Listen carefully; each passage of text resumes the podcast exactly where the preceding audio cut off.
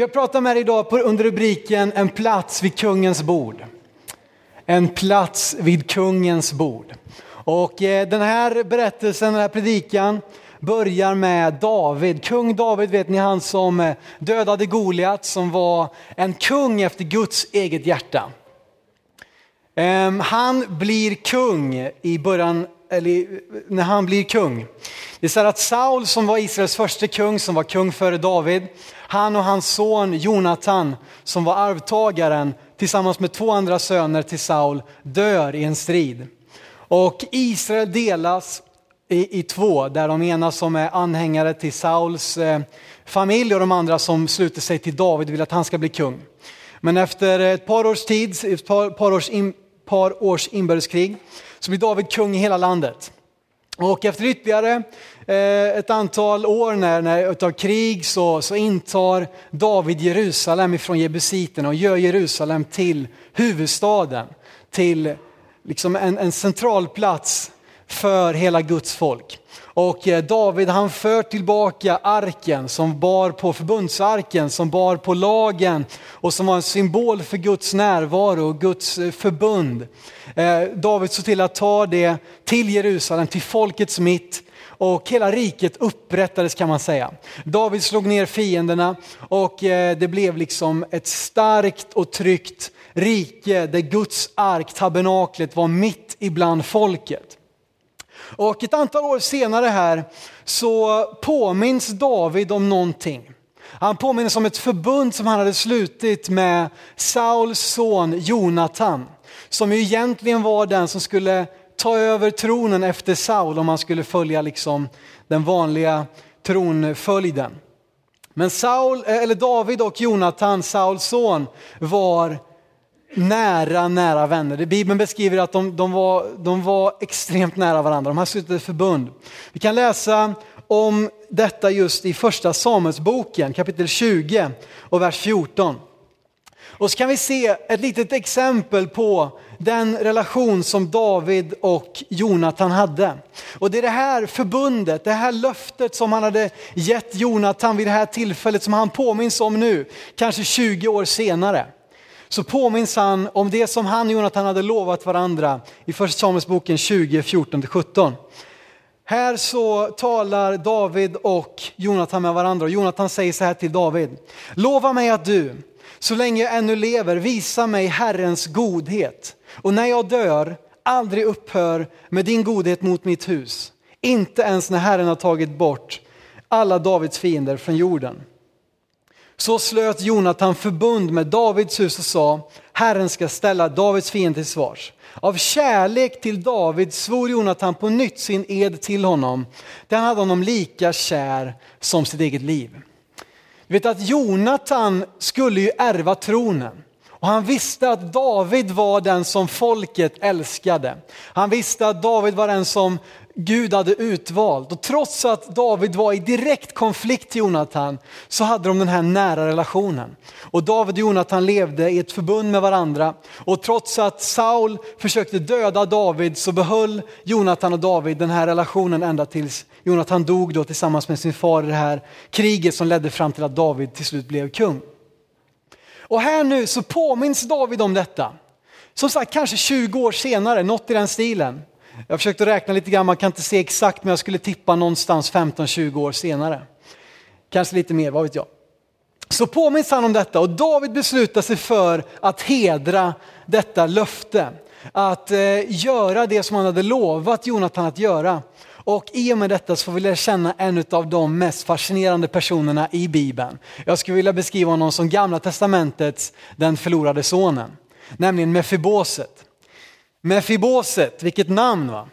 Det var någon jag berättade för någon här i veckan vad jag skulle predika om. Jag skulle predika om Mefiboset och, och ja, vad, vad, är, vad är det för någonting? Men det är alltså ett namn, Mefiboset. Mefiboset han var kungabarnet som förlorat allt. Vi ska läsa om det. Mefiboset var nämligen Jonatans son. Han var alltså barnbarn till kung Saul. Han var i direkt nedstigande led ett, eh, liksom tronarvingen. Men när Jonathan, hans pappa, Saul, hans farfar, dog i den här striden så var Mefibosets liv i livsfara. Och vi ska läsa vad som hände i andra Samuelsboken 4, kapitel, eh, kapitel 4, vers 4. Här står det så här om just Mefiboset första gången vi får lära känna honom. Det står att Jonathan, Sauls son, hade en son som var förlamad i fötterna. Han var fem år när nyheten om Saul och Jonathan kom från Israel, alltså att de hade dött där. Hans sköterska, alltså hans dagmamma, tog honom och flydde. Men under deras skyndsamma flykt föll han och blev halt. Han hette Mefiboset. Mefiboset var som sagt barnbarn till kung Saul och skulle, om allt gick som det skulle, bli kung så småningom. Men i samband med att hans far och farfar dog så förlorade han allt. Precis allting. I och med att Jonathan, hans far, hade dött och också eh, ett par av Jonathans bröder och eh, Mefiboset själv bara var fem år. Så vet ni att på den här tiden så skulle alla som kunde göra anspråk på tronen vara ute efter Mefibosets liv. Därför att de visste att om jag vill bli kung i Israel så kommer Mefiboset att vara eh, en fiende, en motståndare till att jag ska kunna bli kungen. Och hans sköterska förstod detta och inte minst var de säkert rädda för att David, som nu hade varit förföljd av Saul i flera, flera år, skulle eh, slå tillbaka. Och hans dagmamma gör det som är hennes plikt, hon flyr med den femårige Mefiboset. Men under den här flykten för både sitt eget och Mefibosets liv så ramlar hon och tappar barnet och han blir halt invalid för resten av livet. Redan som femåring så var han märkt för resten av sitt liv. Han hade förlorat allt, allt tronanspråk. Han skulle få leva sitt liv i att ständigt skymundan, hålla sig undan för att inte kunna bli dödad kanske av den som var kung för att de var rädda för att han skulle göra anspråk på tronen. Dessutom blev han handikappad, halt, det står till och med förlamad i båda fötterna redan som femåring. Förstå vilken fruktansvärd framtid för honom. Det var inte som på den här tiden när man kunde få all tänkbar eh, eh, eh, liksom medicinsk vård och så vidare, utan tvärtom så blev man ju märkt för livet, utstött, föraktad som en handikappad som inte kan ta hand om sig själv. Och här är Mefiboset med dem som femåring och sen växer han upp i skymundan, undanskuffad i en by som ingen knappt känner till i Israels land. David däremot, det går bra för honom och som sagt nu är han kung, han har slagit ner sina fiender och han minns det här löftet, det förbundet han slutit med Jonathan och bestämmer sig för att jag ska hedra detta. Och så får vi en av de mest fascinerande berättelserna i gamla testamentet i andra Samuelsboken kapitel 9. Vi ska faktiskt ta oss tid här och läsa hela det kapitlet, det är 13 versar. Men vi ska läsa det här nu. David är i den här situationen med Fiboset, lever undangömd i en, en eh, liksom avlägsen plats av Israel. Och David nu bestämmer sig för att hedra förbundet med Jonathan. Det står så här från vers 1. David frågade, finns det ännu någon kvar av Sauls hus som jag kan visa godhet mot för Jonathans skull? Nu hade Sauls hus haft en tjänare som hette Siba och honom hämtade man till David. Kungen frågade honom, är du Siba? Han svarade, jag är din tjänare. Kungen frågade, finns det ingen kvar av Sauls hus mot vilken jag kan visa Guds godhet? Siba svarade kungen, en son till Jonathan finns ännu kvar, en som är förlamad i fötterna. Kungen frågade, var finns han? Han svarar, han är nu i Amils son Makirs hus i Lodebar. Då sände kung David och lät hämta honom från Amils son Makirs hus i Lodebar.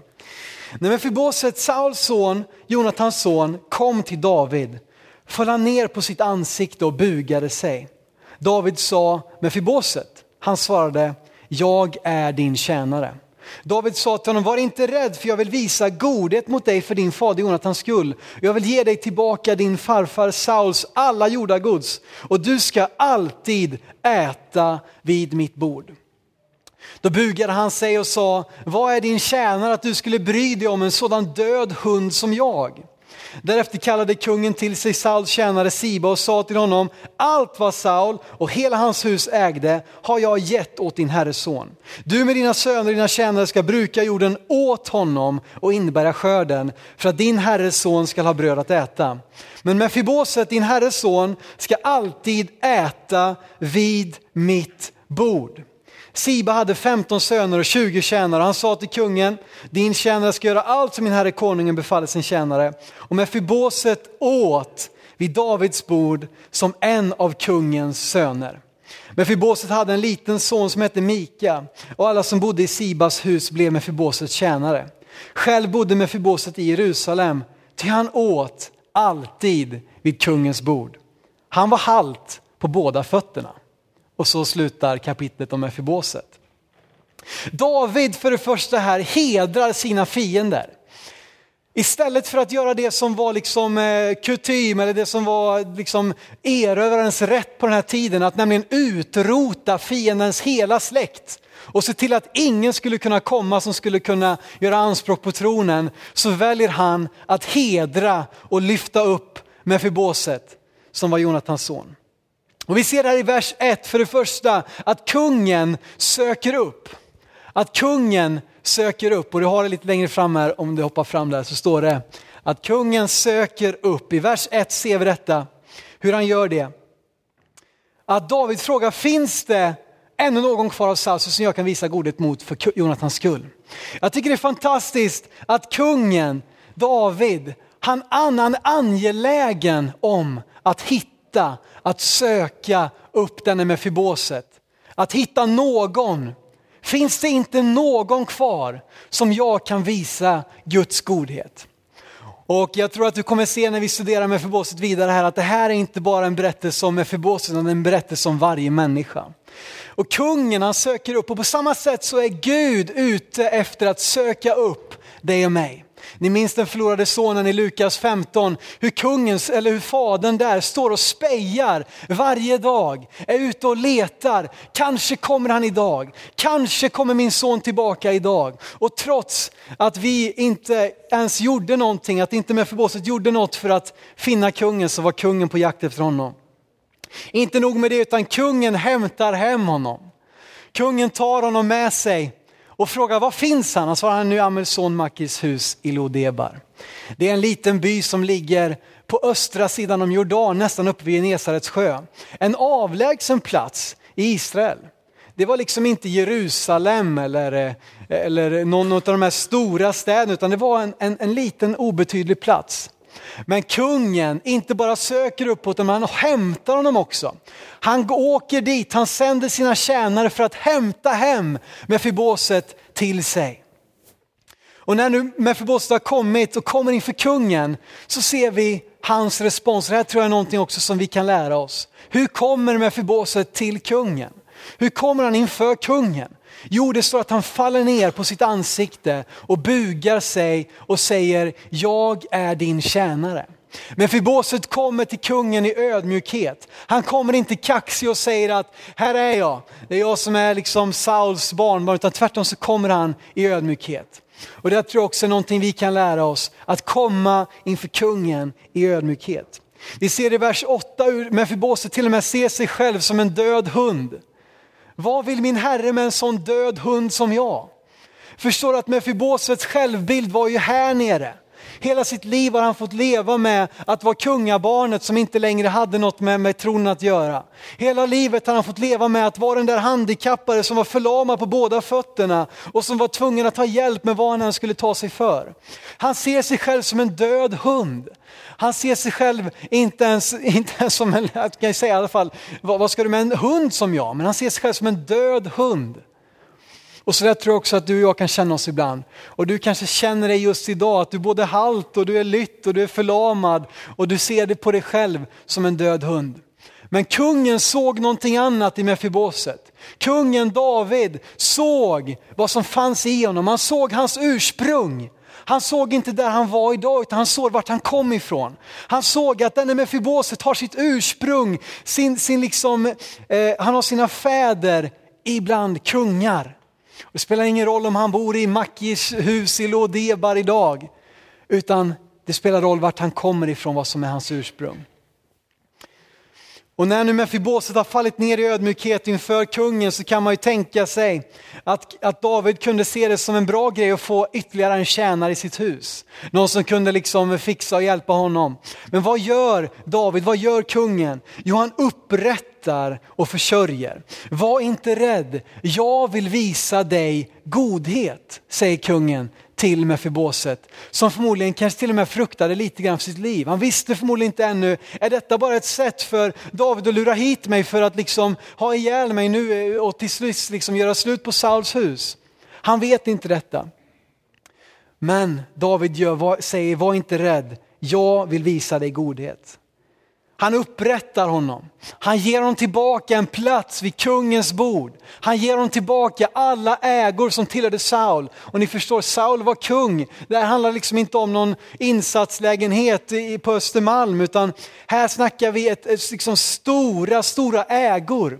Saul var ju såklart stenrik och allt detta får med Fiboset. Tänk dig, har levt ända sedan han var fem år med att vara halt. Han kommer förmodligen inte ens ihåg sin egen pappa. Kom kanske bara minnesbilder av sin farfar. Och nu kommer han tillbaka och blir fullständigt upprättad och får tillbaka ägorna. Han får tillbaka tjänarna som ska jobba åt honom.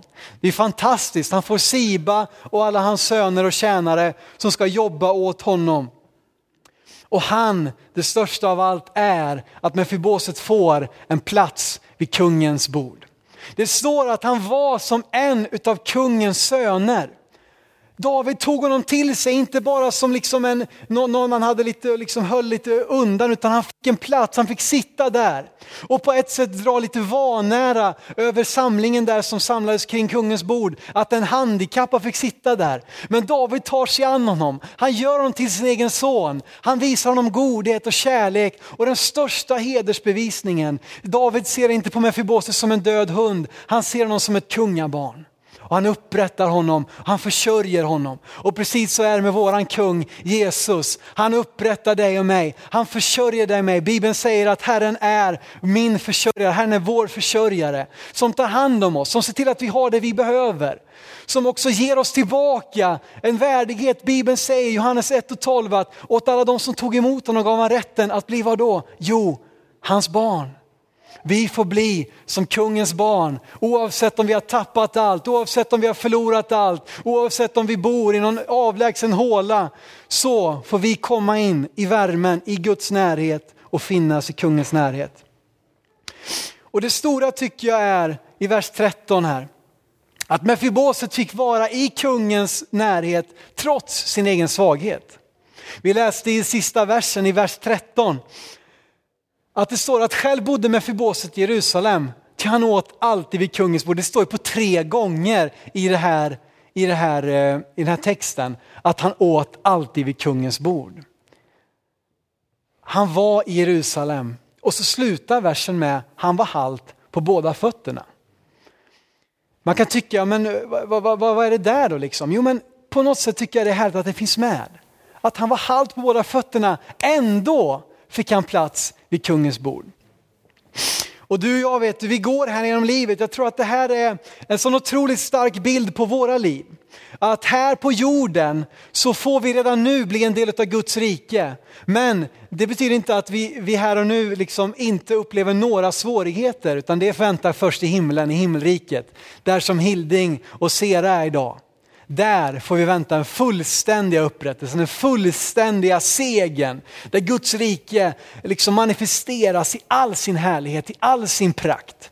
Men här på jorden får vi redan bli en del av Guds rike, men vi kanske fortfarande går och haltar på fötterna.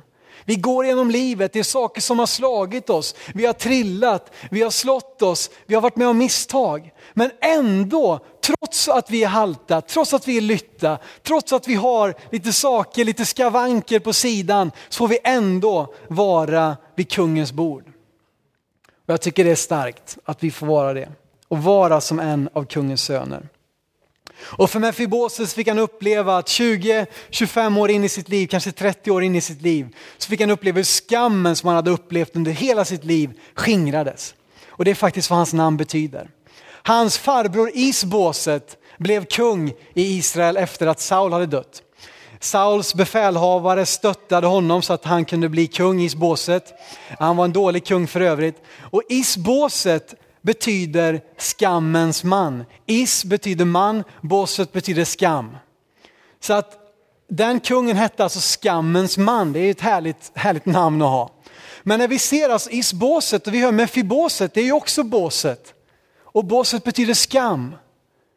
Men vad är detta nu? Hade också Mefiboset inlagt i sitt namn att han bar på skam.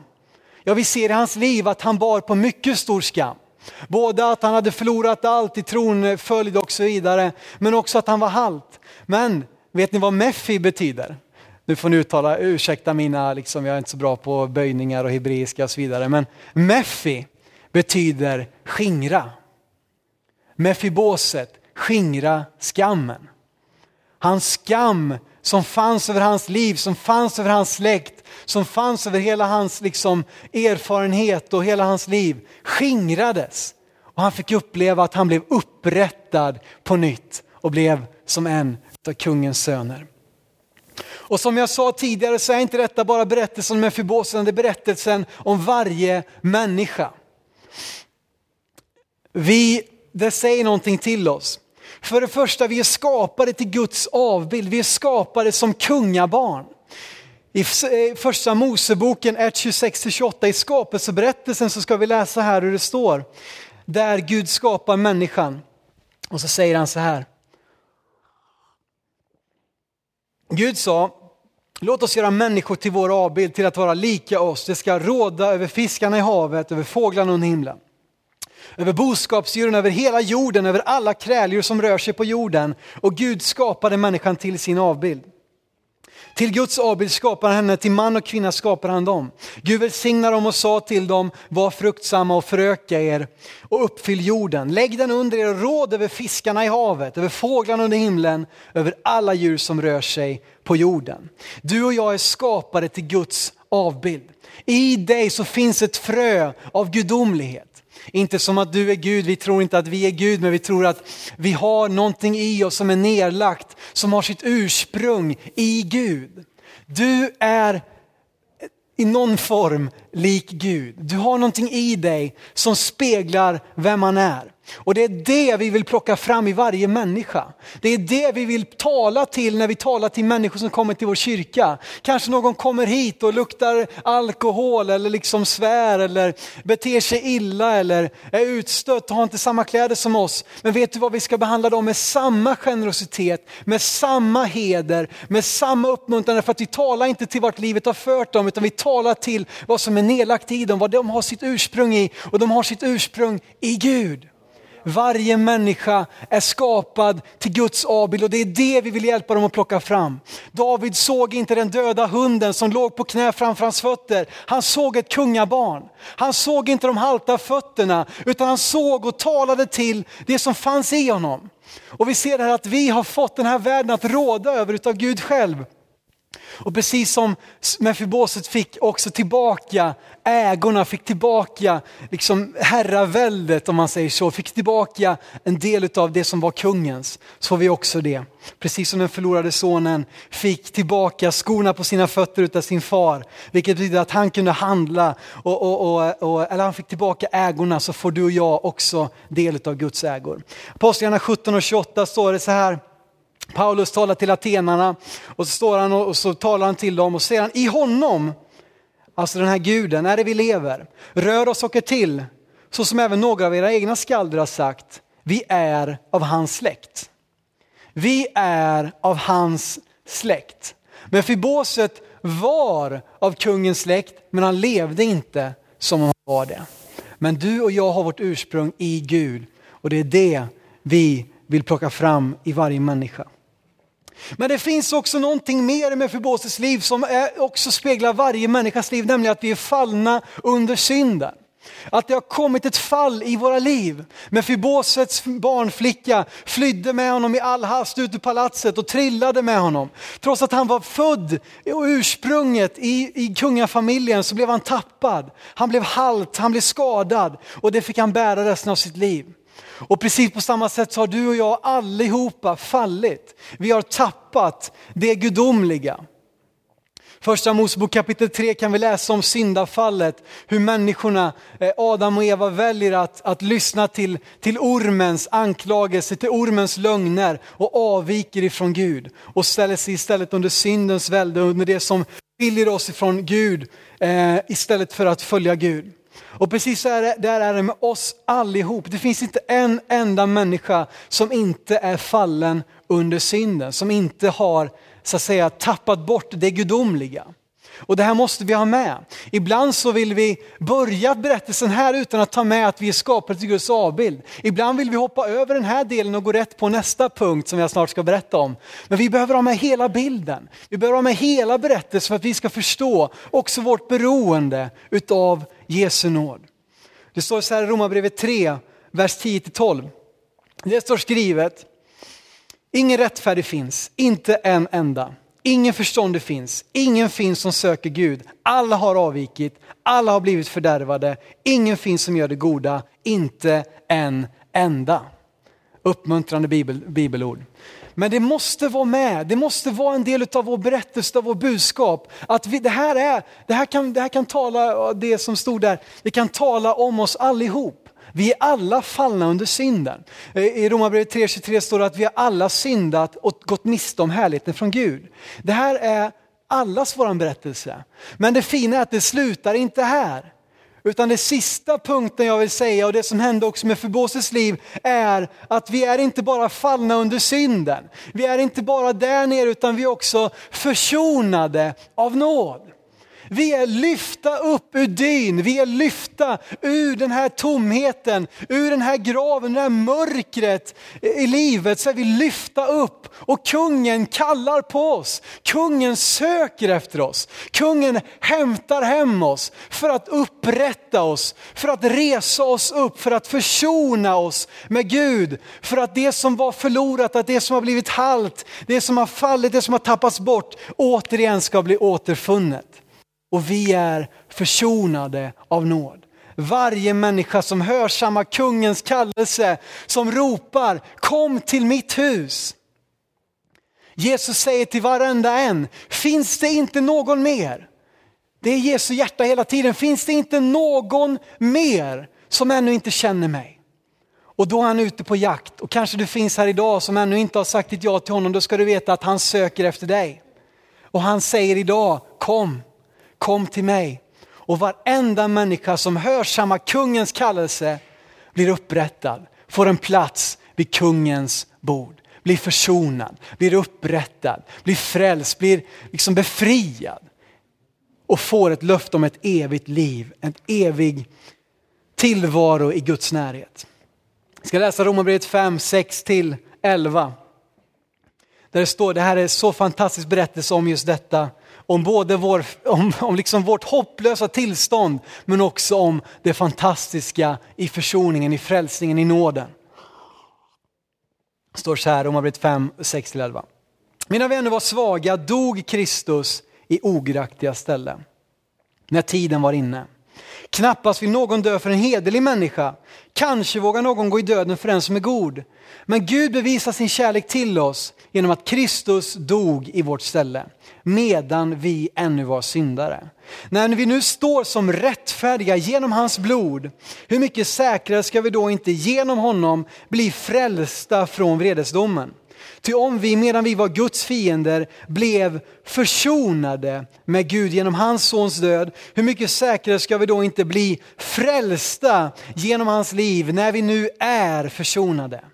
Men inte bara det, utan vi gläder oss i Gud genom vår Herre Jesus Kristus, genom vilken vi nu har tagit emot försoningen. Vilken fantastisk beskrivning av vad vi får vara med om. Lägg märke till också Paulus, han pekar ut våra tillstånd. Vers 6 är att vi som, han dog i de som var svaga, vi var svaga. Men inte nog med det, han pekar sen ut också i vers 8 att han dog för oss medan vi ännu var syndare. Och sen så ser vi i vers 10 att medan vi var Guds fiender. Det är det här som är våra tillstånd utan Jesus, att vi är svaga syndare och Guds fiender. Därför att all synd är i grunden riktad mot Gud. All synd är i grunden ett uppror emot Guds godhet och hans nåd. Och då när vi förstår det, att det vi gör fel är i grunden riktat mot Gud, då förstår vi också hur mycket större det är att han trots detta, medan vi ännu var syndare, medan vi inte hade gjort någonting för att be, söka honom och be om förlåtelse så dog han i vårt ställe och nu kan vi stå rättfärdiga, försonade, upprättade, frälsta genom hans liv. Du kan få en plats vid kungens bord. Du kan få en plats vid kungens bord. Men det är du och jag som måste hörsamma kungens kallelse. Och precis som vi läste hur kungen sökte efter Mefibose så söker han efter dig och mig. Och vi ser också, jag tror det här lär oss någonting också, kanske man har varit borta. Vi läste att Mefiboset var född i kungens liksom, familj. Men han var borta under en lång tid av sitt liv men kom tillbaka. Kanske att du också behöver komma tillbaka till Gud. Och då ser vi också med Fiboses respons när han kommer inför kungen. Så faller han ner på knä. Han kommer i ödmjukhet. Han kommer inte med stolthet, slår sig för bröstet. Äntligen, när liksom jag, skulle, jag tänkte att du aldrig skulle komma. När han kommer dit i ödmjukhet och faller ner på sina knän inför kungen. Och det tror jag också ska vara vår respons när vi kommer inför kungars kung och herrars herre. Att vi får söka honom, komma till honom i ödmjukhet, böja oss ner och säga det att utan dig är jag en död hund. Och det är verkligen det är en bra beskrivning alltså av oss människor utan Jesus. För vi är inte bara människor som behöver en liten quick fix. Vi är inte bara någon som behöver få en, en ny frisyr eller liksom en ny kostym eller någonting. Vi är liksom förtappade människor som behöver bli resta till liv. Och utan kungen, utan kungens nåd, utan kungens barmhärtighet så är vi liksom dömda att gå halta och lytta genom livet. Men vi kan få en plats vid kungens bord.